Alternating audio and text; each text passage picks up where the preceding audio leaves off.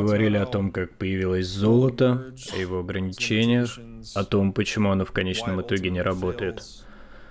Мы говорили о том, что фиатные валюты появились, чтобы исправить некоторые недостатки золота, однако у них имеются собственные проблемы, и в конечном итоге они терпят крах, как мы видели раньше, видим сейчас.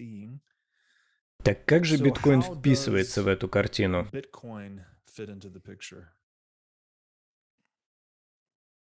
Итак,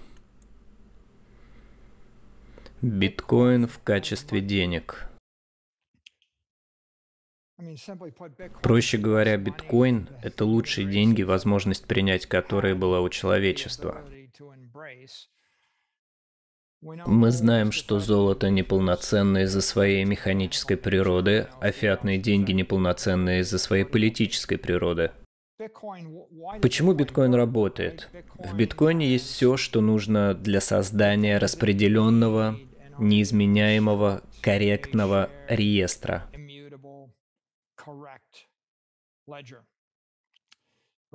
Это и есть наша цель – распределенный, неизменяемый, корректный реестр. У биткоина есть протокол базового уровня. Протокол базового уровня был генетически заложен в систему с первого дня. 21 миллион монет является одной из важнейших ее частей. 2,1 квадриллиона сатоши и не более того. Вторая часть протокола — это не только математические параметры монет, но и модель безопасности доказательства работы — Сатоши создал его с лимитом в 21 миллион монет. Он создал его с моделью безопасности доказательства работы. И именно эта часть позволяет ему быть неизменным, распределенным и корректным с большей степенью вероятности.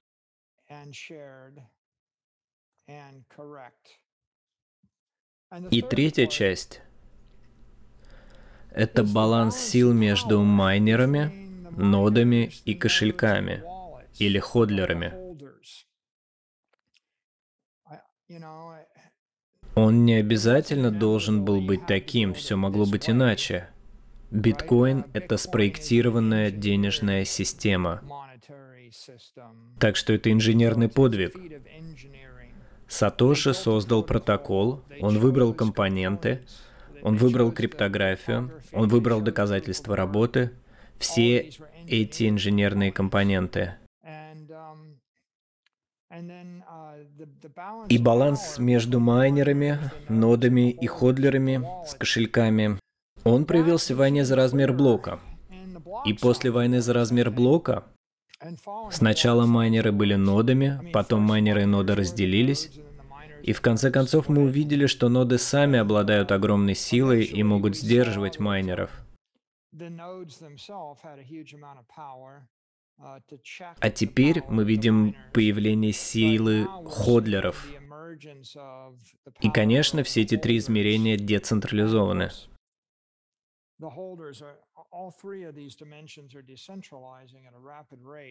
Поэтому я бы сказал, что нам нужен протокол, базовый слой, протокол базового слоя, который я только что описал, который заменит золото, которое было здесь в начале Вселенной, и заменит фиат, который является политическим артефактом.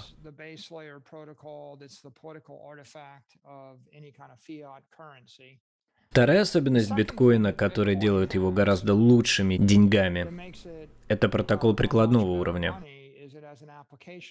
Протокол базового уровня гарантирует, что у нас никогда не будет больше 21 миллиона биткоинов. Это самое главное. А затем он обеспечивает, что мне нужно. Мне нужны долговечность, целостность и безопасность. То есть мне нужно знать, что даже через тысячу лет не будет больше 21 миллиона биткоинов. Мне нужно знать, что люди не будут вмешиваться в такие материальные вещи, как частота добычи или размер блока. Это часть целостности. И я полагаю, что долговечность и целостность в некотором смысле идут рука об руку. Потому что если вы измените частоту и размер блока, вы можете случайно изменить лимит биткоина в какой-то момент, потому что вы сломаете его. И затем вам нужна безопасность. Вам нужно знать, что ни один злоумышленник не сможет взломать его или проникнуть в сеть. Поэтому мы получаем все эти вещи – безопасность, целостность, долговечность через протокол базового уровня. Но протокол прикладного уровня также важен. И это возможность проводить окончательные расчеты на базовом уровне с помощью адреса кошелька биткоин. И мы могли бы поспорить. Интересно, Роберт, например, нужна ли нам сеть Lightning или нет? И это интересная дискуссия. Потому что я думаю, что если бы у нас была возможность проводить транзакции только на базовом уровне в сети биткоин, система все еще была бы достаточно совершенной, чтобы служить в качестве денежной системы. В итоге приложения второго уровня будут создаваться через контрагентов с некоторым риском контрагента, вместо того, что можно сделать с помощью Lightning. Но сочетание транзакций базового уровня через биткоин кошелек, а затем транзакции второго уровня через Lightning кошелек, я думаю, что эти две вещи вместе явно превосходят протокол на уровне приложений.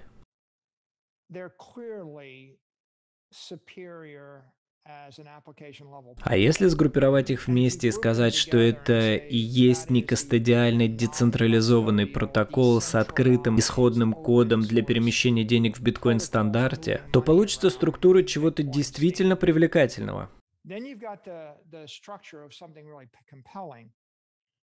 Другой способ описать это Биткоин дает вам протокол базового уровня для перемещения больших сумм денег с небольшими затратами в течение часа. И он дает вам протокол второго уровня для мгновенного перемещения средних и малых сумм денег почти даром.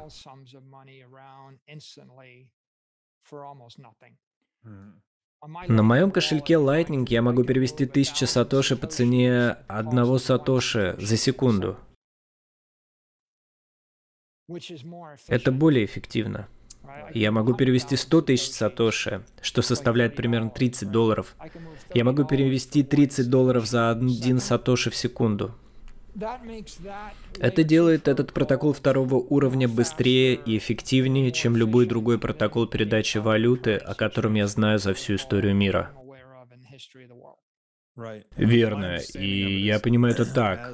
По мере распространения сети и роста плотности сети, количество транзакций в секунду фактически увеличивается. И я не думаю, что существует верхняя граница, так что Lightning Network может стать в полном масштабе глобальной системой мгновенного окончательного расчета, что просто поражает воображение.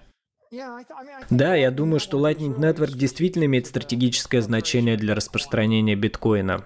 Но как теоретик, я думаю, что критически важным для успеха биткоина является не Lightning Network, а лежащий в основе окончательный расчеты. До тех пор, пока кто-то может провести окончательный расчет на сумму 100 тысяч долларов в течение часа за 5 долларов или 50 центов. Знаете, я думаю, что прямо сейчас, если вы установите более низкую комиссию и будете готовы подождать подольше, вы сможете провести окончательный расчет в течение дня за 5 центов или какую-то очень маленькую сумму. А если вы хотите, чтобы все было сделано быстро, то заплатите чуть больше. Я помню, как вы говорили, что возможность что-либо сделать стимулирует честное поведение у людей. Я помню, как вы описывали, что в Майами люди вежливы, потому что потенциально все вооружены. Такая вот динамика. Да, это означает, что вы можете вывести свой биткоин с биржи, из банка или от вашего контрагента в течение часа. И я думаю, что это очень важно. Я думаю, что Lightning — это то, что, вероятно, ускорит распространение биткоина, и это логичный следующий шаг.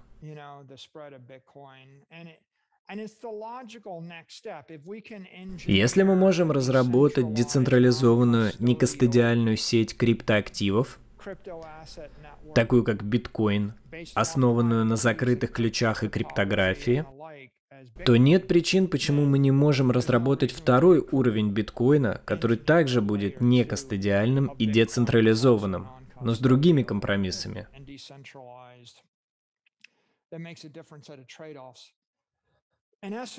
По сути, я считаю, что Lightning Network — это децентрализованная, открытая сеть, которая работает на Proof of Stake. Но критическое различие заключается в том, что эта сеть Proof of Stake не обеспечена собственным токеном. Она обеспечена биткоином, что делает ее гораздо более целостной, гораздо более долгоживущей более безопасной, открытой, децентрализованной сетью, чем та, которая была создана с собственным токеном, который был бы самореферентным. Эм, одно небольшое отличие заключается в том, что фактические доходы, получаемые на Lightning, связаны с маршрутизацией транзакций. Это не просто стейкинг актива. Вы фактически получаете деньги за оказанные услуги. Да, это имеет смысл. Итак, у нас есть две вещи. У нас есть протокол базового уровня и протокол прикладного уровня. Так почему же биткоин стандарт работает? Или почему биткоин лучшая денежная система? Как она работает в реальности? Ну давайте начнем с инфляции. Бич инфляции, который разрушает фиат и уничтожает золото, не существует в биткоине. У вас есть консервативная или сберегательная система, и эта система является математически полной. То есть она математически верна и консервативна в термодинамическом смысле. Мы не добавляем дополнительную энергию в систему и не истощаем энергию в системе. И основой этого сохранения является протокол базового уровня. Протокол базового уровня плюс доказательство работы. Можно было бы спроектировать систему, которая не была бы консервативной. Если бы Сатоши сделал все остальное правильно, но оставил некоторую случайность или некоторую инфляцию в количестве монет, то система не была бы идеальной.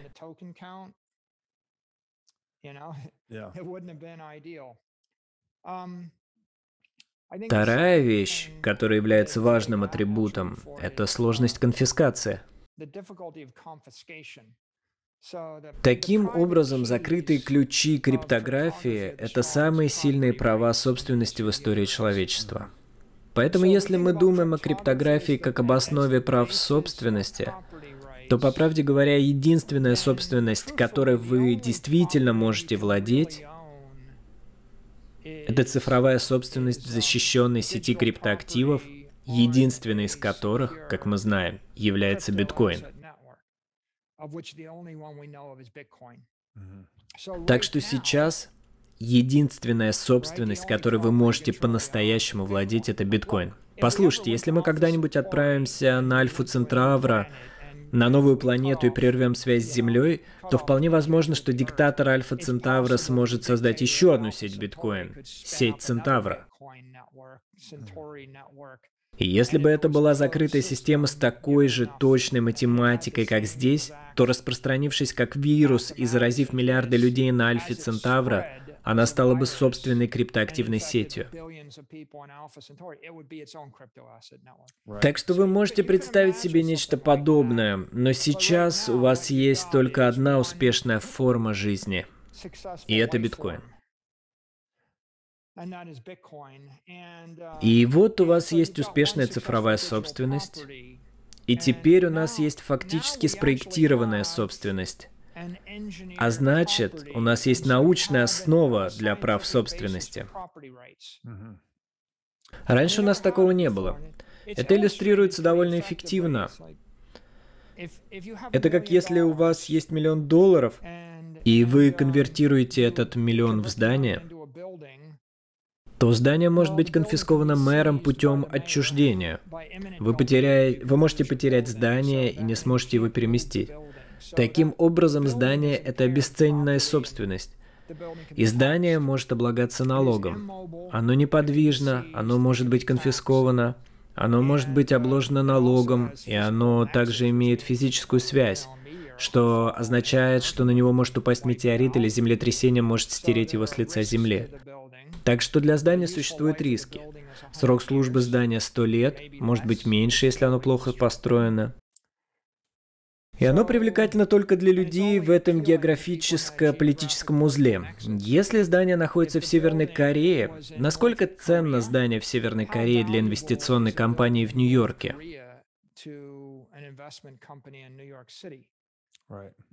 Таким образом, здание, как собственность, оставляет желать лучшего. Земля, как собственность, имеет ту же проблему.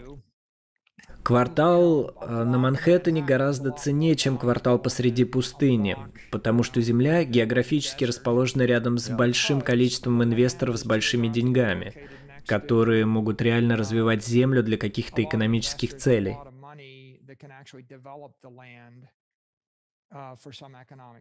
И земля может быть обесценена и обложена налогом. Налог на недвижимость есть такая фраза. В бизнесе недвижимости они всегда говорят о тройном чистом доходе.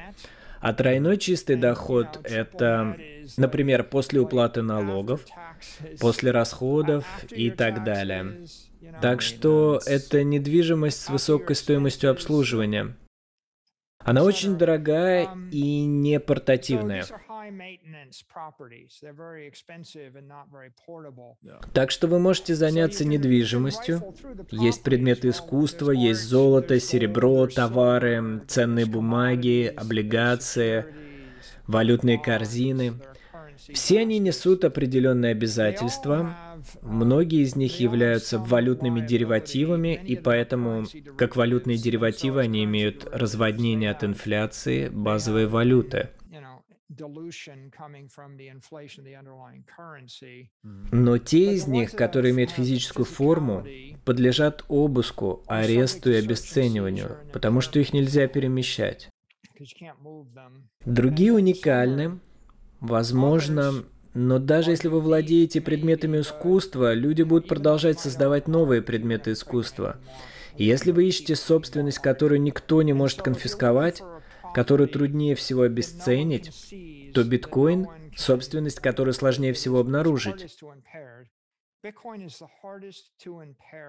Технически я бы сказал, что это, вероятно, самое трудно облагаемое налогом, самое трудно уничтожимое, самая трудно изымаемая и самая трудно обесцениваемая собственность из всех, которые вы можете приобрести на данный момент. Кое-что, что я считаю действительно интересным, если мы определяем собственность как исключительное отношение между владельцем и активом, но эти отношения обеспечиваются силовыми структурами, как правило, исторически это обеспечивается через правительство. Но биткоин отличается от этого. Биткоин — это право собственности, которое... Вы сами наделяете себя силой для контроля над активом. Да, контроль осуществляется через сети, и это фактически первое право собственности, полностью независимое от монополии на насилие. Оно не только не требует принуждения со стороны правительства, но и полностью независимо от него. И это, по-моему, очень сильная мысль, которую стоит понять, что мы действительно изобрели право собственности, полностью независимое от правительства.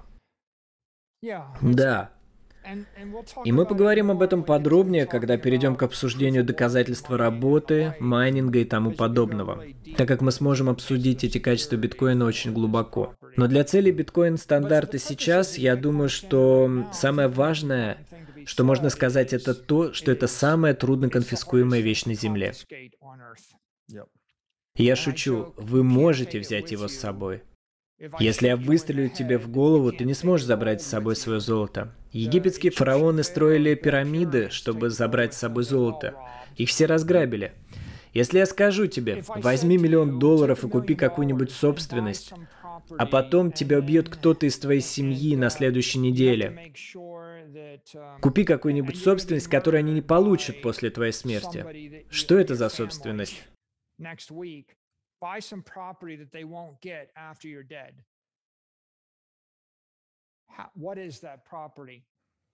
Есть только один король. Ценные бумаги, облигации и валюты недолговечны. Золото, все эти вещи можно конфисковать. Вы не можете забрать их с собой. Но если у вас есть биткоин, и вы держите закрытые ключи в своей голове, то когда вы умрете, биткоин уйдет вместе с вами, и никто другой не получит его в свои руки. И смысл этого заключается в следующем. Поскольку его невозможно конфисковать силой, и поскольку он исчезает с вашей смертью, то у любого враждебного субъекта всегда есть стимул вести с вами переговоры. Потому что для меня лучше приставить пистолет к вашей голове и забрать половину, чем нажать на курок и не получить ничего. И это не так для любой другой собственности. Во всех других случаях я могу нажать на курок и получить все. И поэтому у вас нестабильная ситуация с этим свойством. И вот что интересно. Этот элемент конфискации работает на индивидуальном уровне, на институциональном уровне и на государственном уровне. Так что если одна нация собирается объявить войну другой нации убить всех, они получают золото. Они также получают землю. Они также получают заводы. Есть такая шутка, нейтронная бомба. Я просто разбомблю вас, и мы оставим города. Я могу получить золото, серебро, землю, здания, фабрики, корабли. Но я не получу биткоин. Поэтому биткоин не является военным трофеем. Другие вещи могут быть, но биткоин — это не военный трофей. Что касается банка или финансиста, если вы владеете биткоином и кто-то предъявит вам претензии, то обычно это происходит следующим образом. У меня есть миллион долларов в банке, и я беру под него кредит, а затем они решают занизить цену на мои ценные бумаги принудительно ликвидируют меня, продают все мои ценные бумаги и забирают мою собственность.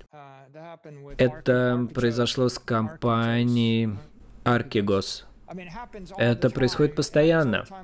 Это постоянно происходит с криптовалютными биржами. Если у вас есть криптовалюта на бирже или ваш биткоин, и вы берете под него кредит и не можете выполнить маржинальное требование, то они могут принудительно ликвидировать ваши активы и конфисковать их. Но если вы выведете свои активы с биржи и будете хранить свои закрытые ключи, то ваш банк не сможет захватить ваши активы враждебным образом. Они с большей вероятностью пойдут на переговоры с вами. А поскольку вы можете самостоятельно их хранить, вам не обязательно полагаться на все или ничего. Либо я отдаю вам все свои акции и беру под них кредит, либо у меня их нет. Мы можем разделить разницу следующим образом. Я даю вам доказательства того, что они у меня есть, доказательства наличия резервов, без передачи актива, в обмен на другой вид займа. Позвольте задать короткий вопрос. Вы затронули действительно важную тему, что биткоин меняет экономическую логику насилия, которая является очень важным элементом того, как люди организуют себя. И вы уже упоминали в начале серии о том, что война имеет тенденцию ускорять обучение людей. Во время войны мы находим новые способы ведения дел. Как вы думаете, может ли вооруженный конфликт в 21 веке ускорить принятие биткоина национальными государствами, поскольку они осознают преимущество того, что у них могут отнять золото, но не обязательно биткоин?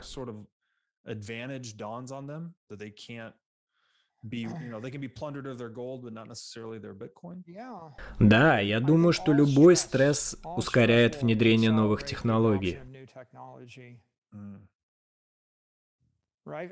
Например, когда мы вели войны, мы перевозили самолеты Си-130, полный палет с наличными, так? Так что Обычно войны ведутся золотом, наличными или чем-то еще. А если вы отрезаны от мира, и вам нужно купить или продать какие-то материалы, вам нужны твердые деньги. Поэтому я думаю, что да, это ускорит принятие таких технологий, как биткоин. И возвращаясь к этому вопросу, поскольку он не подлежит конфискации, он не предполагает насилия в вашу сторону со стороны, например, других членов вашей семьи. Например, вы когда-нибудь беспокоились о том, что вас убьет кто-то из членов семьи из-за того, что написано в вашем завещании? Если вы оформили свой биткоин в мультисик сетапе или с несколькими подписями, то, возможно, это изменит такую динамику.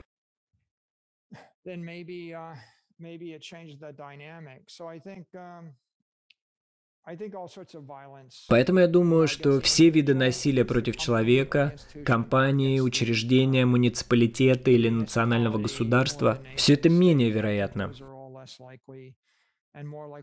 Менее вероятно, что это произойдет, и более вероятно, что это приведет к переговорам. Так почему же еще биткоин добьется успеха? Почему он будет успешным? Потому что залоговое право намного сложнее.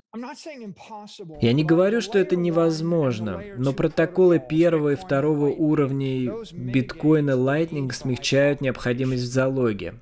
Менее вероятно, что вам придется доверять все свои активы.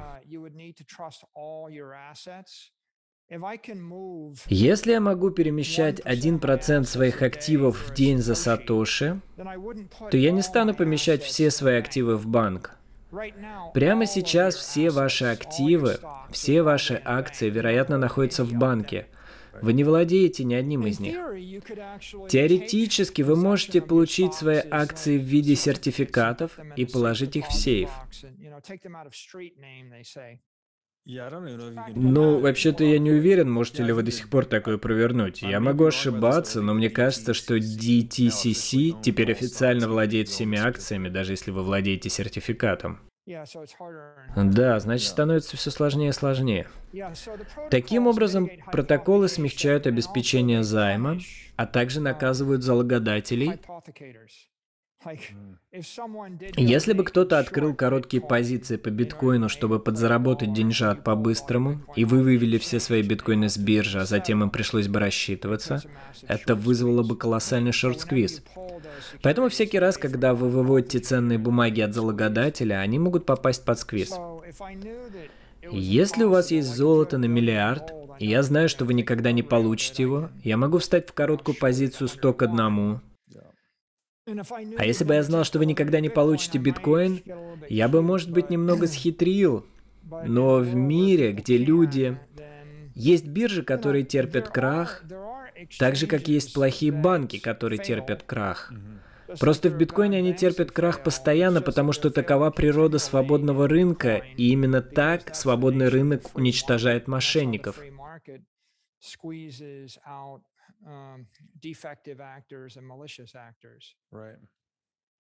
а те, кто довел до совершенства безопасности и тому подобное, преуспевают. Итак, четвертое измерение добродетели биткоина – это превосходная аутентификация.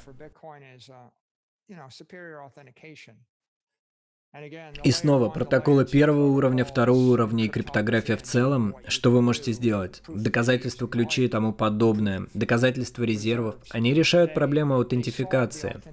И, возможно, это впервые эффективно решило проблему, когда вы хотите урегулировать ситуацию и купить часть недвижимости. Иногда требуется неделя или две, чтобы провести поиск прав собственности – это ручной процесс, так что вы говорите о гипердорогом ручном процессе, чтобы провести поиск прав собственности даже на небольшое количество недвижимости. А биткоин дает вам возможность, я имею в виду, что предположительно это где-то на тысячу и миллион процентов дешевле и быстрее. Это не порядок величины, это намного порядков лучше при проверке подлинности. И, возможно, еще важнее то, что аутентификацию можно автоматизировать. Это значит, что компьютерная программа может аутентифицировать 100 миллионов различных ходлеров каждый час за 5 центов. И когда вы достигаете такого уровня, это открывает возможность для создания новых видов бизнеса и новых видов приложений, которые в противном случае были бы нерентабельными из-за сопротивления.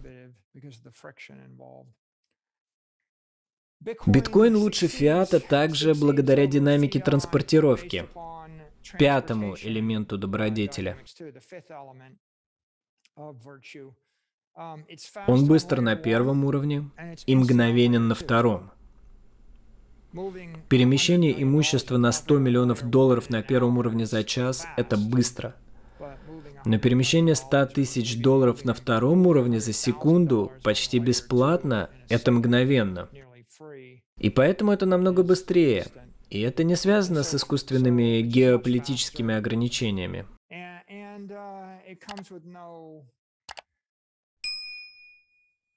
no artificial geopolitical um, geopolitical constraints. Даже когда у вас есть быстрая скорость в фиате, все равно существуют геополитические ограничения, которые постоянно меняются. В то время как скорость в биткоине не имеет геополитической юрисдикции, это киберпространство. Оно перпендикулярно геополитическому пространству. А вы хотите, чтобы миллиард человек в Китае могли бы аутентифицироваться и торговать в сети ценностей через великий китайский фаервол на веб-сайте, который расположен на Кубе или в США?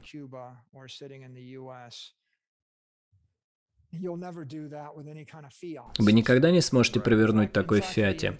Фактически, вся китайская система построена таким образом, чтобы создать фаервол, чтобы не дать капиталу утекать из Китая, или наоборот. Центральный банк подавляет движение капитала, чтобы сохранить привязку юаня к доллару. Поэтому идея о том, что я могу мгновенно преодолеть этот слой, означает, что я могу создать обмен ценностями в миллиард транзакций в минуту. Я могу создать обмен ценностями, который будет протекать в миллиард транзакций в минуту для миллиарда людей через 100 миллионов различных приложений. И все они могут двигаться плавно, так? Так что я думаю, что это разница между, если хотите метафору, потоком жидкости в контейнер, это биткоин и лайтнинг. Или если взять золотые слитки весом 1 килограмм, или даже лондонские слитки, то из них можно построить все, что угодно. Но один из них это как лего по 400 унций, а другой – вода, жидкость или воздух. Их нельзя сравнивать. Yeah, 400 ounce London Good Delivery bars, you can do what you can build whatever you want with those. But one of them is it's like Legos that are 400 ounces each, yeah, and right. the other is water, liquid, yeah, right. or air. Статика против динамики.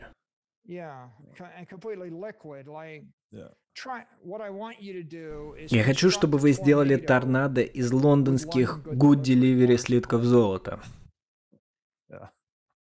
Вы можете представить себе торнадо из воздуха с водой, или водоворот, или циклон? Вы просто не можете представить это с большими слитками золота, потому что одно дискретно, а другое непрерывно.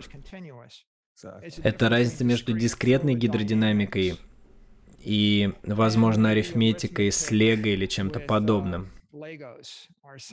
Вы говорите, ну, лего это хорошо. Да, это хорошо для третьеклассников. Но вы не можете спроектировать сопло ракеты с помощью лего. Вы не можете спроектировать крыло сверхзвукового аэродинамического аппарата с помощью лего. Вам нужна непрерывная гидродинамика. Вам нужно больше опциональности, и мы возвращаемся к тому, что есть некая ключевая точка, где, опять же, ранее опциональная возможность клиента вывести свои биткоины из банка в любое время сохраняет честность поставщика услуг.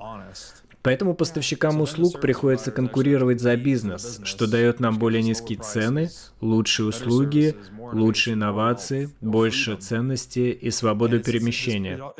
И все это коренится в точности выбора клиента. Как и в случае с Лего, у вас не так много возможностей в большом блоке. Но если вы находитесь на молекулярном уровне жидкости, у вас есть много возможностей. Происходит своего рода танец между контрагентами. А вы танцуете, используя двухтонные гранитные блоки? Или вы танцуете, используя воду с воздухом?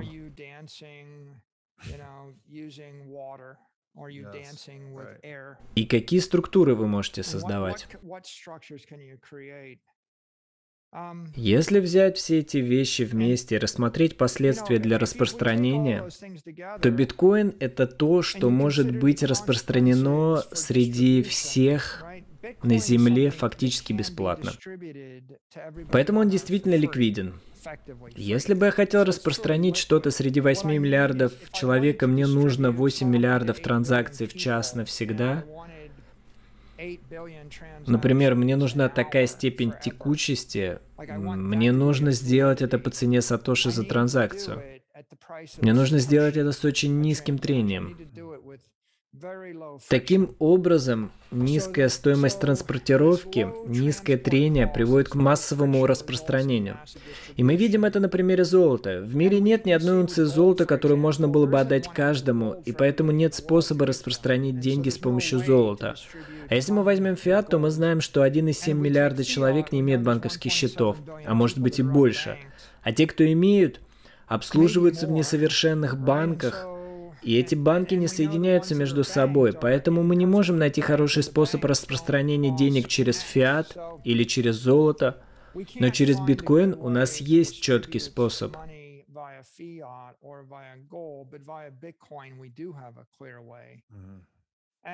Последний элемент — это делимость. Возможность разбить его на части. Я не могу разделить золотой слиток или золотую монету. Я могу разделить фиат, но даже один пенни иногда кажется слишком много. Возможность дойти до одного сатоши лучше, чем до одного пенни. Особенно из-за одной вещи. Одна из больших проблем в кибербезопасности – это рассылка спама и мошенничества. Поэтому я не могу использовать личные сообщения в Инстаграм, потому что 99% сообщений это спам или спкам. Я не могу переписываться в личных сообщениях в Твиттере из-за того же самого. Я не могу пользоваться электронной почтой без очень дорогих фильтров электронной почты, которые постоянно отсеивают спам, мошенничество и тому подобное. Поэтому нам необходима кибербезопасность. Каждый божий день. Если у вас есть сайт, он постоянно подвергается атакам. Причина DDoS-атак, мошенничества и спама в том, что атака не требует затрат. Нет шкуры на кону.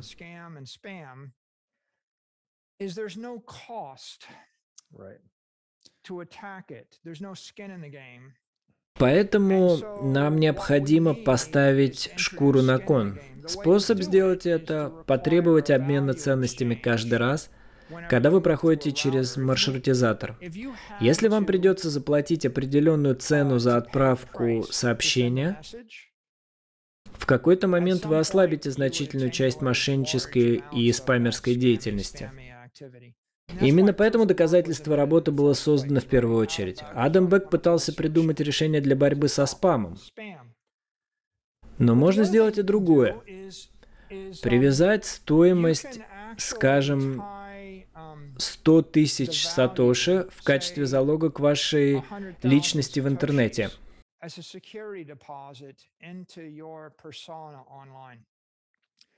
Если вы разместили 100 тысяч сатоши на своем аккаунте в Twitter, если вам дали оранжевую галочку, то мы получаем следующее. Если вы плохо себя ведете, вас оштрафуют. А если вы мошенник, возможно, вы потеряете весь залог. Так происходит, когда вы снимаете жилье.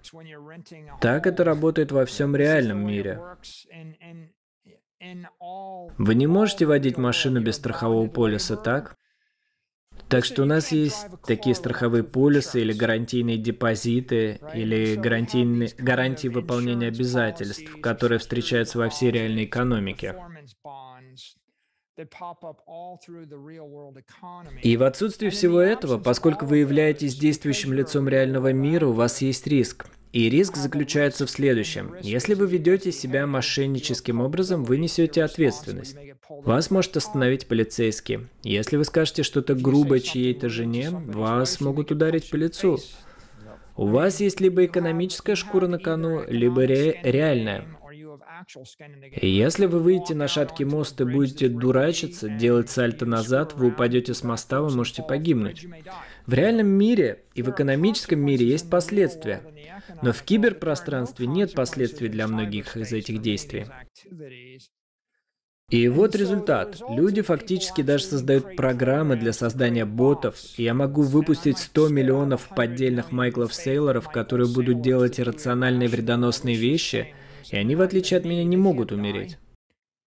Кстати, когда вы это делаете, это атака на отказ в обслуживании. Результатом этого является отсутствие кибербезопасности. Так что текучесть, скорость и эффективность биткоина и Lightning Network потенциально могут дать нам решение проблемы кибербезопасности.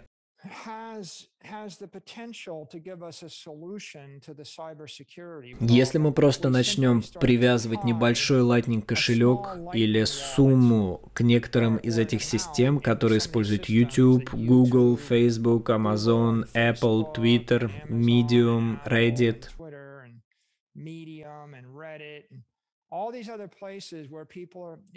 не проходит и дня, чтобы кто-нибудь не разместил на YouTube видео Майкла Сейлора с предложением получить бесплатный биткоин. И я такой, это не я. Но на YouTube нет верификации, нет регистрации. Так что если бы вам пришлось внести какой-то депозит, если бы вы его потеряли... Кстати, дело не в том, что они не удаляют аккаунты. Они их удаляют. Они удаляют их в течение дня после того, как я о них сообщаю. Каждый день в Твиттер удаляют по 10 аккаунтов Майкла Сейлора. Просто нет никаких экономических затрат. И я это преуменьшил на самом деле. Правда в том, что в моей ленте новостей тысяча Майклов Сейлоров, которые украли мой аватар и мое имя. Если бы вы взимали с каждого из них по четвертаку, это стало бы очень большим источником дохода для Твиттера.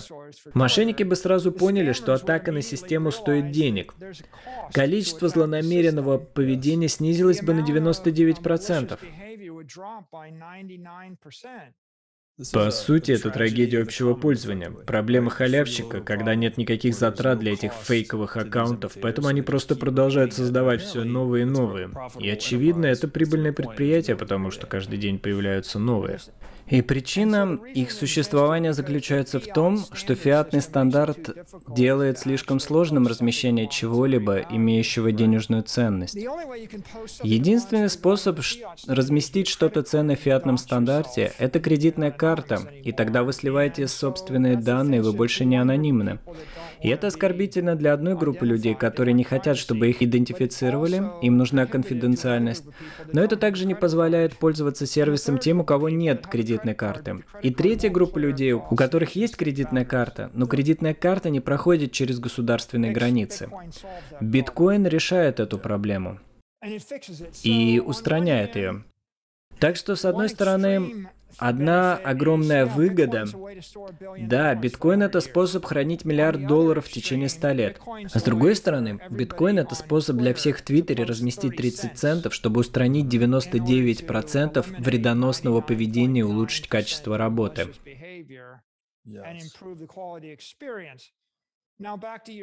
Теперь вернемся к нашему танцу. Если Твиттер может попросить внести 100 тысяч сатоши, и если люди дадут их, если качество обслуживания Twitter повысится на порядок, а их кибербезопасность улучшится, то это может оказать давление на Instagram. Это может оказать давление на Google. И в конечном итоге сейчас каждая крупная технологическая компания конкурирует с каждой другой крупной технологической компанией, чтобы улучшить свой сервис путем внедрения биткоина. Потому что биткоин может устранить мошенничество на YouTube. Биткоин может устранить мошенничество и повысить кибербезопасность в Инстаграм. И вот у вас есть что-то, это что-то вроде «Почему я принимаю эту новую технологию? Потому что я могу или потому что мне это нужно?» Ранние пользователи делают это потому, что они могут, а поздние, потому что им это необходимо. Если PayPal э, не внедряет биткоин, а Square внедряет, то Square начинает забирать долю у PayPal. А если PayPal и Square оба внедряют биткоин, а Apple и Google нет, то они оказываются в убытке, так? Таким образом, у вас есть конкуренция, которая использует новые технологии для продвижения цивилизации в лучшее пространство. Биткоин — это будущее для киберпространства. Это обещание кибербезопасности. На самом деле в этом большая ирония. Люди критикуют биткоин, считая его инструментом киберхакеров, но конечная судьба биткоина — сделать киберпространство безопасным для 8 миллиардов человек, встроив его в каждое киберпредложение и поставив шкуру на кон для каждого злоумышленника, а также последствия, не основанные на риске контрагента и не проходящие через национальные государства, центральные банки или компании кредитных карт.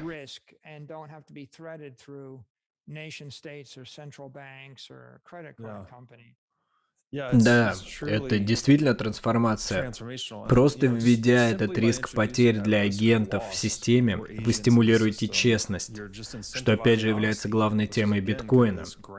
И еще одно преимущество, uh, это как обещание биткоина сейчас, но оно все еще экспериментальное. Но идея создания приложений для социальных сетей на базе Lightning Network таким образом чтобы они были устойчивы к цензуре.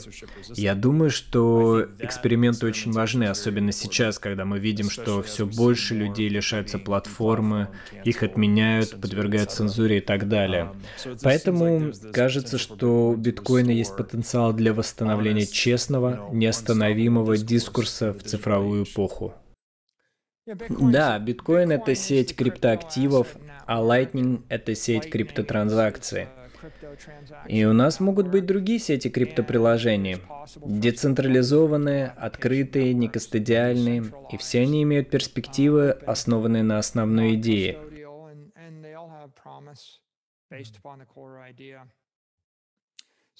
Итак, если мы завершим обсуждение биткоин-стандарта, почему биткоин преуспевает в теории? Потому что протокол базового уровня математически надежен и безопасен, а протокол прикладного уровня надежен и открыт для обновления.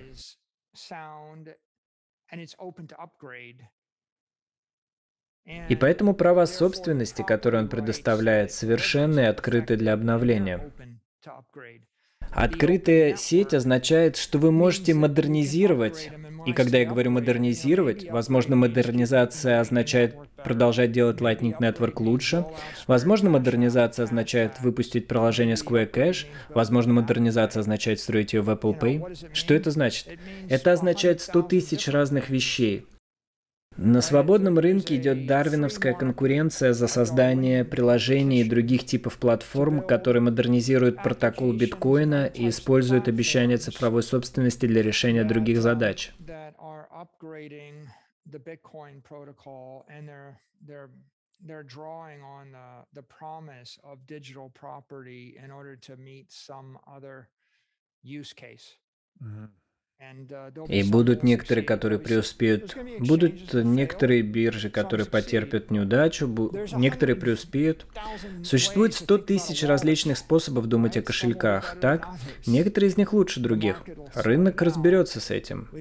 У нас есть очень конкурентная дарвиновская система, но результат таков – Каждый разумный человек, который сталкивается с биткоином, получает стимул найти способ сделать биткоин более ценным. И они могут сделать это с помощью креативного финансового приложения, они могут сделать это с помощью безопасности, они могут сделать это с помощью устройства, они могут сделать это с помощью программы, они могут сделать это подключившись к другой сети другим способом.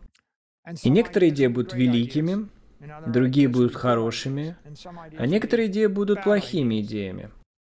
И биткоин будет извлекать выгоду из хороших идей, он будет ускоряться за счет великих идей, а плохие идеи он будет игнорировать и отбрасывать. И это то, чего нет у золота и фиата. Они так не работают, да? Вы можете представить себе некоторые приложения золота, но они неполноценны. Золотые украшения, золотые кубки, золотые монеты. Больше у золота нет ничего. С фиатными приложениями мы пошли гораздо дальше. Черт возьми, мы создали суверенный долг, мы создали все виды интересных денежных рынков и все виды других ценных бумаг с фиатом. Мы создали дорожные чеки, мы создали кредитные карты. Нельзя сказать, что нет интересных применений. Вся сеть Visa и MasterCard представляет собой нечто удивительно красивое, если сравнить ее с системой римской золотой чеканки. Она привела цивилизацию к тому состоянию, в котором она находится сейчас. Биткоин действительно только зарождается. Мы только вступили во второе десятилетие, и эти приложения, и эти сети, которые будут построены на его основе только в начале своего пути. Но вы видите, что в обычном мире такие компании, как, например, Найдик создали платформу CFI, и эта платформа используется для развертывания услуг на основе биткоина для банков. Они создали платформу для того, чтобы вы могли создать кредитную карту, которая каким-то образом интегрируется с биткоином. Таким образом, это второй и третий уровни. Это кастодиальный уровень 2, а не не кастодиальный уровень 2. У Найдик есть риск контрагента, но ничто не говорит о том, что в какой-то момент она не сможет стать платформой на базе Lightning, не являющейся кастодиальной. Кто знает? Но это один подход, а Lightning — это другой подход ко второму уровню, не кастодиальному децентрализованному второму уровню. Но монополии на это нет, вы можете создать конкурента, если захотите, а затем вы можете создать приложения, такие как Square Cash App, который является еще одним хранилищем. Но это открытое хранилище, так что вы можете вывести свой биткоин и перевести его на другую платформу второго уровня или в другое приложение. Или просто взять себе на хранение. Таким образом, сеть развивается разными путями. To the extent that you want to, you can move your Bitcoin out and move it to another uh, another layer two platform yeah. or to another application or just take self custody. So I was just so going to say, all just different ways that the network is evolving. Да, даже кастодиальный риск отличается в случае с биткоином, потому что его просто взять на свое хранение и проверить статус. Его относительно дешево защитить, Поэтому, даже если вы принимаете на себя некоторый риск контрагента с некоторыми из этих технологий второго и третьего уровня, многие из них могут быть настроены так, чтобы вы либо выводили средства вручную, либо даже автоматизировали вывод средств на самостоятельное хранение. Да, иногда хардкорные биткоинеры немного жестко относятся к такого рода вещам, и это похоже на то, что идеальный враг хорошего. Например, если я покупаю биткоин и доверяю контрагенту в течение недели, недели, но у меня есть возможность вывести его с биржи или из мобильного приложения, когда я захочу. Это совершенно другая ситуация, чем если бы я купил землю в Калифорнии на миллион долларов. Вы никогда и ни за что не сможете вывести из Калифорнии землю стоимостью миллион долларов. Поэтому риск хранения здания или земли на порядке выше. Вы доверяете мэру города, губернатору, национальному государству и всем бюрократам, и вы никогда не сможете это изменить. В то время как... Посмотрите, даже если вы купили биткоин на PayPal, когда у них не было возможности выводить деньги, люди устроили большой скандал в Twitter. Но правда в том, что у вас был биткоин на PayPal, и в течение шести месяцев вы не могли им распоряжаться, а затем после шести месяцев и большого протеста по этому поводу, они в конце концов обновили свой кошелек, и теперь вы можете это сделать. Так что, возможно, если вы покупаете биткоин в определенных местах, вы сможете взять его на хранение или переместить куда-то в ближайший год или два или три. Но абсолютно невозможно, чтобы вы когда-либо превратили здание в Нью-Йорке во что-то, что движется со скоростью света в Lightning Network.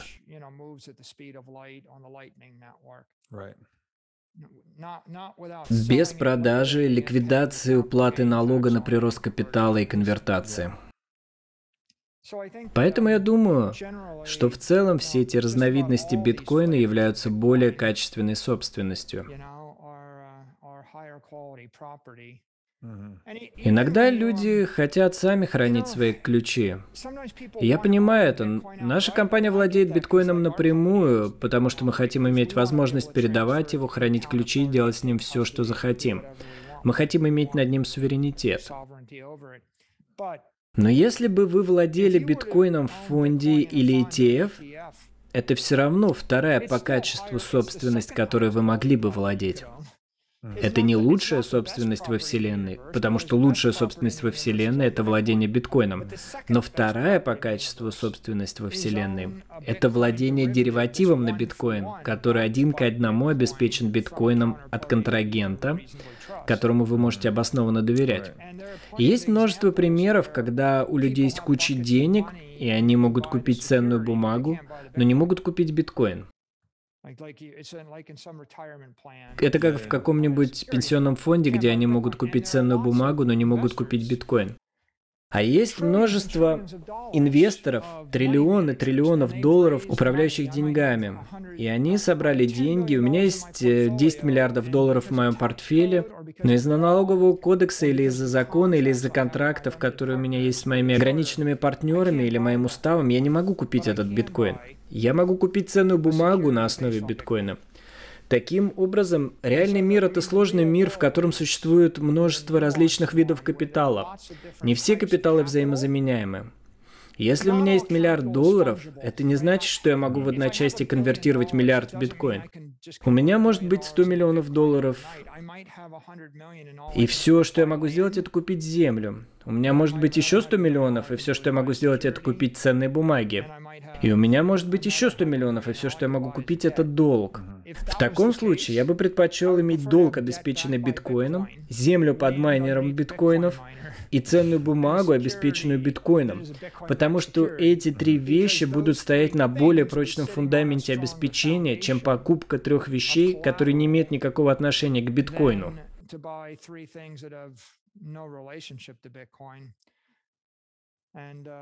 В этом и заключается ценность биткоина.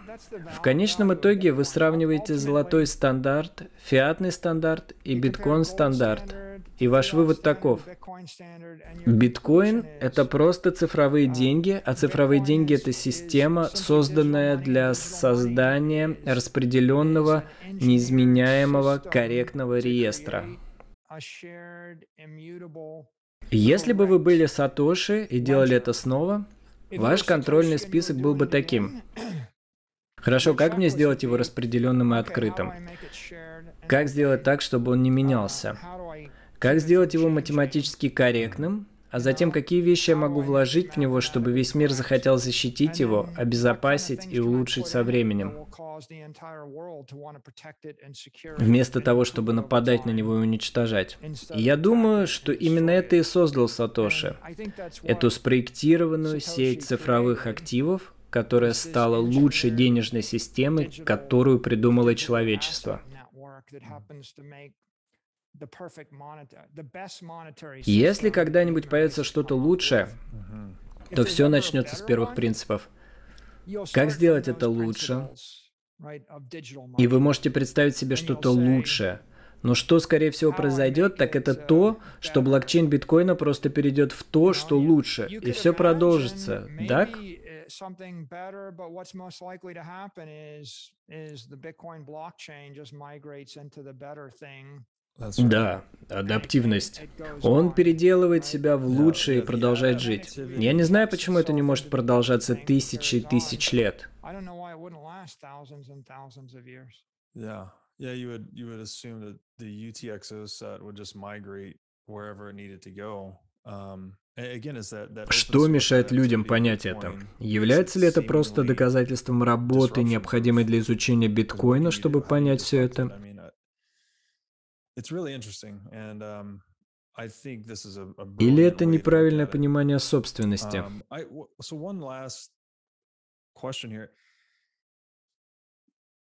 Clearly, it is superior property for all the reasons we've laid out. What is the impediment to people understanding this? Is it just the I guess, the proof of work necessary to study Bitcoin to understand all of this, or or is it a misunderstanding of property? Is it a combination?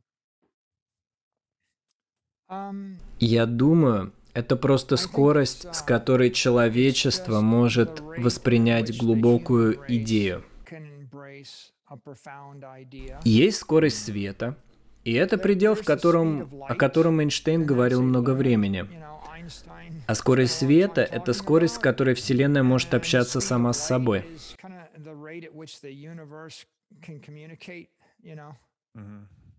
А скорость звука — это механическая скорость, с которой может общаться воздух.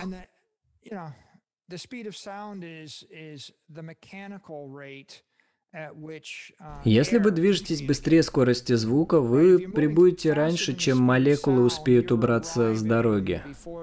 Вот почему возникает ударная волна. Потому что вы движетесь слишком быстро. Скорость света — это как бы предел скорости. Теперь есть скорость, с которой идея может двигаться через социально-политическую экономическую жидкость, которую мы называем культурой. Как быстро идея может двигаться через культуру?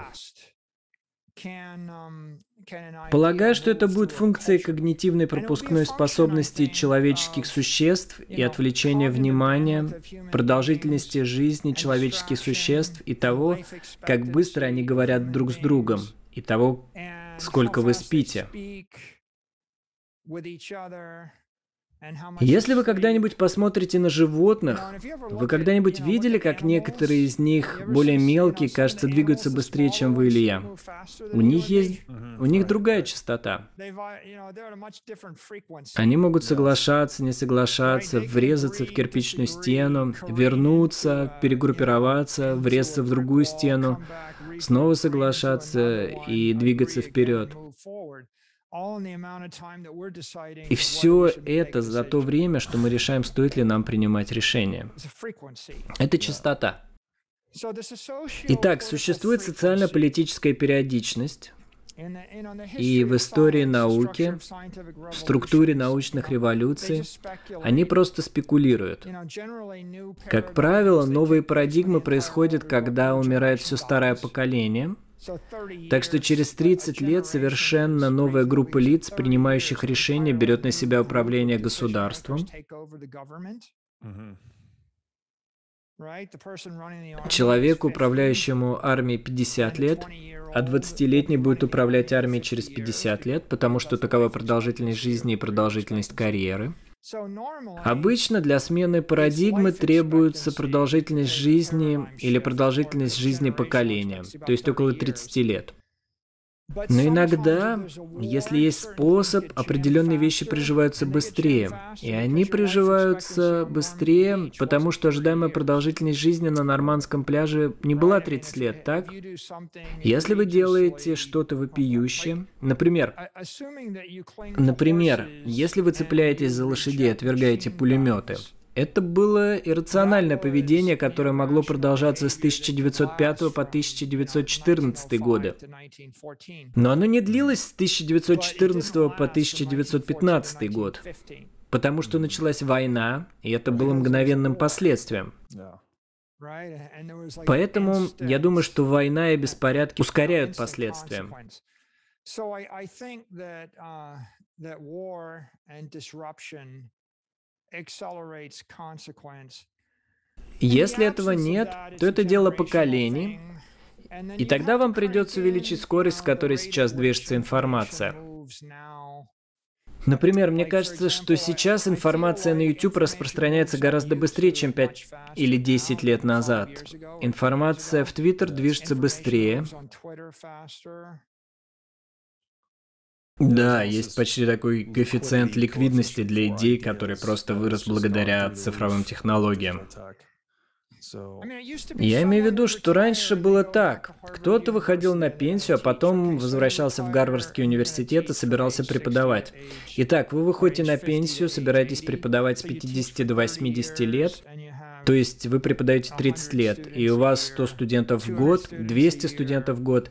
И так вы тратите 30 лет своей жизни, и после 30 лет своей жизни вы обучили 10 тысяч человек. А теперь вы получаете 10 тысяч просмотров подкаста, и это как в магазине, да? Итак, информация распространяется в более широком масштабе, существует гораздо более конкурентная борьба за идеи. Хорошие идеи распространяются быстрее, посредственные идеи не распространяются вообще, они вытесняются, гонка развивается немного быстрее. Но если говорить обо всем об этом, то, например, Уоррен Баффет все еще имеет много денег, да? Он уже прослушал 10 часов контента о биткоине? Скорее всего, нет. Значит, кто-то контролирует 100 миллиардов долларов, и он не потратил 10 часов на размышления об этом. И что произойдет? Эти 100 миллиардов долларов будут заперты в старой системе до тех пор, пока не произойдет какое-то катаклизмическое изменение. Поэтому я думаю, что разумно ожидать, что это займет десятилетия. А десятилетие это быстро.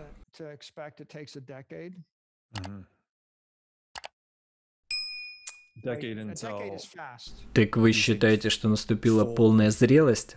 Ну, конечно, не полная зрелость, но потребовалось десятилетия, чтобы эта вещь стала... Посмотрите на жизненный цикл Google. Разве они не были основаны в 1998 году? Первое десятилетие... little shy of 25 Первое десятилетие они быстро росли, но люди не были уверены, что Google будет править землей, да? Второе десятилетие. Сейчас мы находимся в конце второго десятилетия. И что вы думаете о Google? Поэтому я думаю, что обычно 10 лет уходит на то, чтобы начать, а следующие 10 лет – это большие 10 лет. Я думаю, что мы только что закончили первый год второго десятилетия. Первый год начался в черный четверг, марта прошлого года. И подумайте обо всем, что произошло между этим мартом и следующим.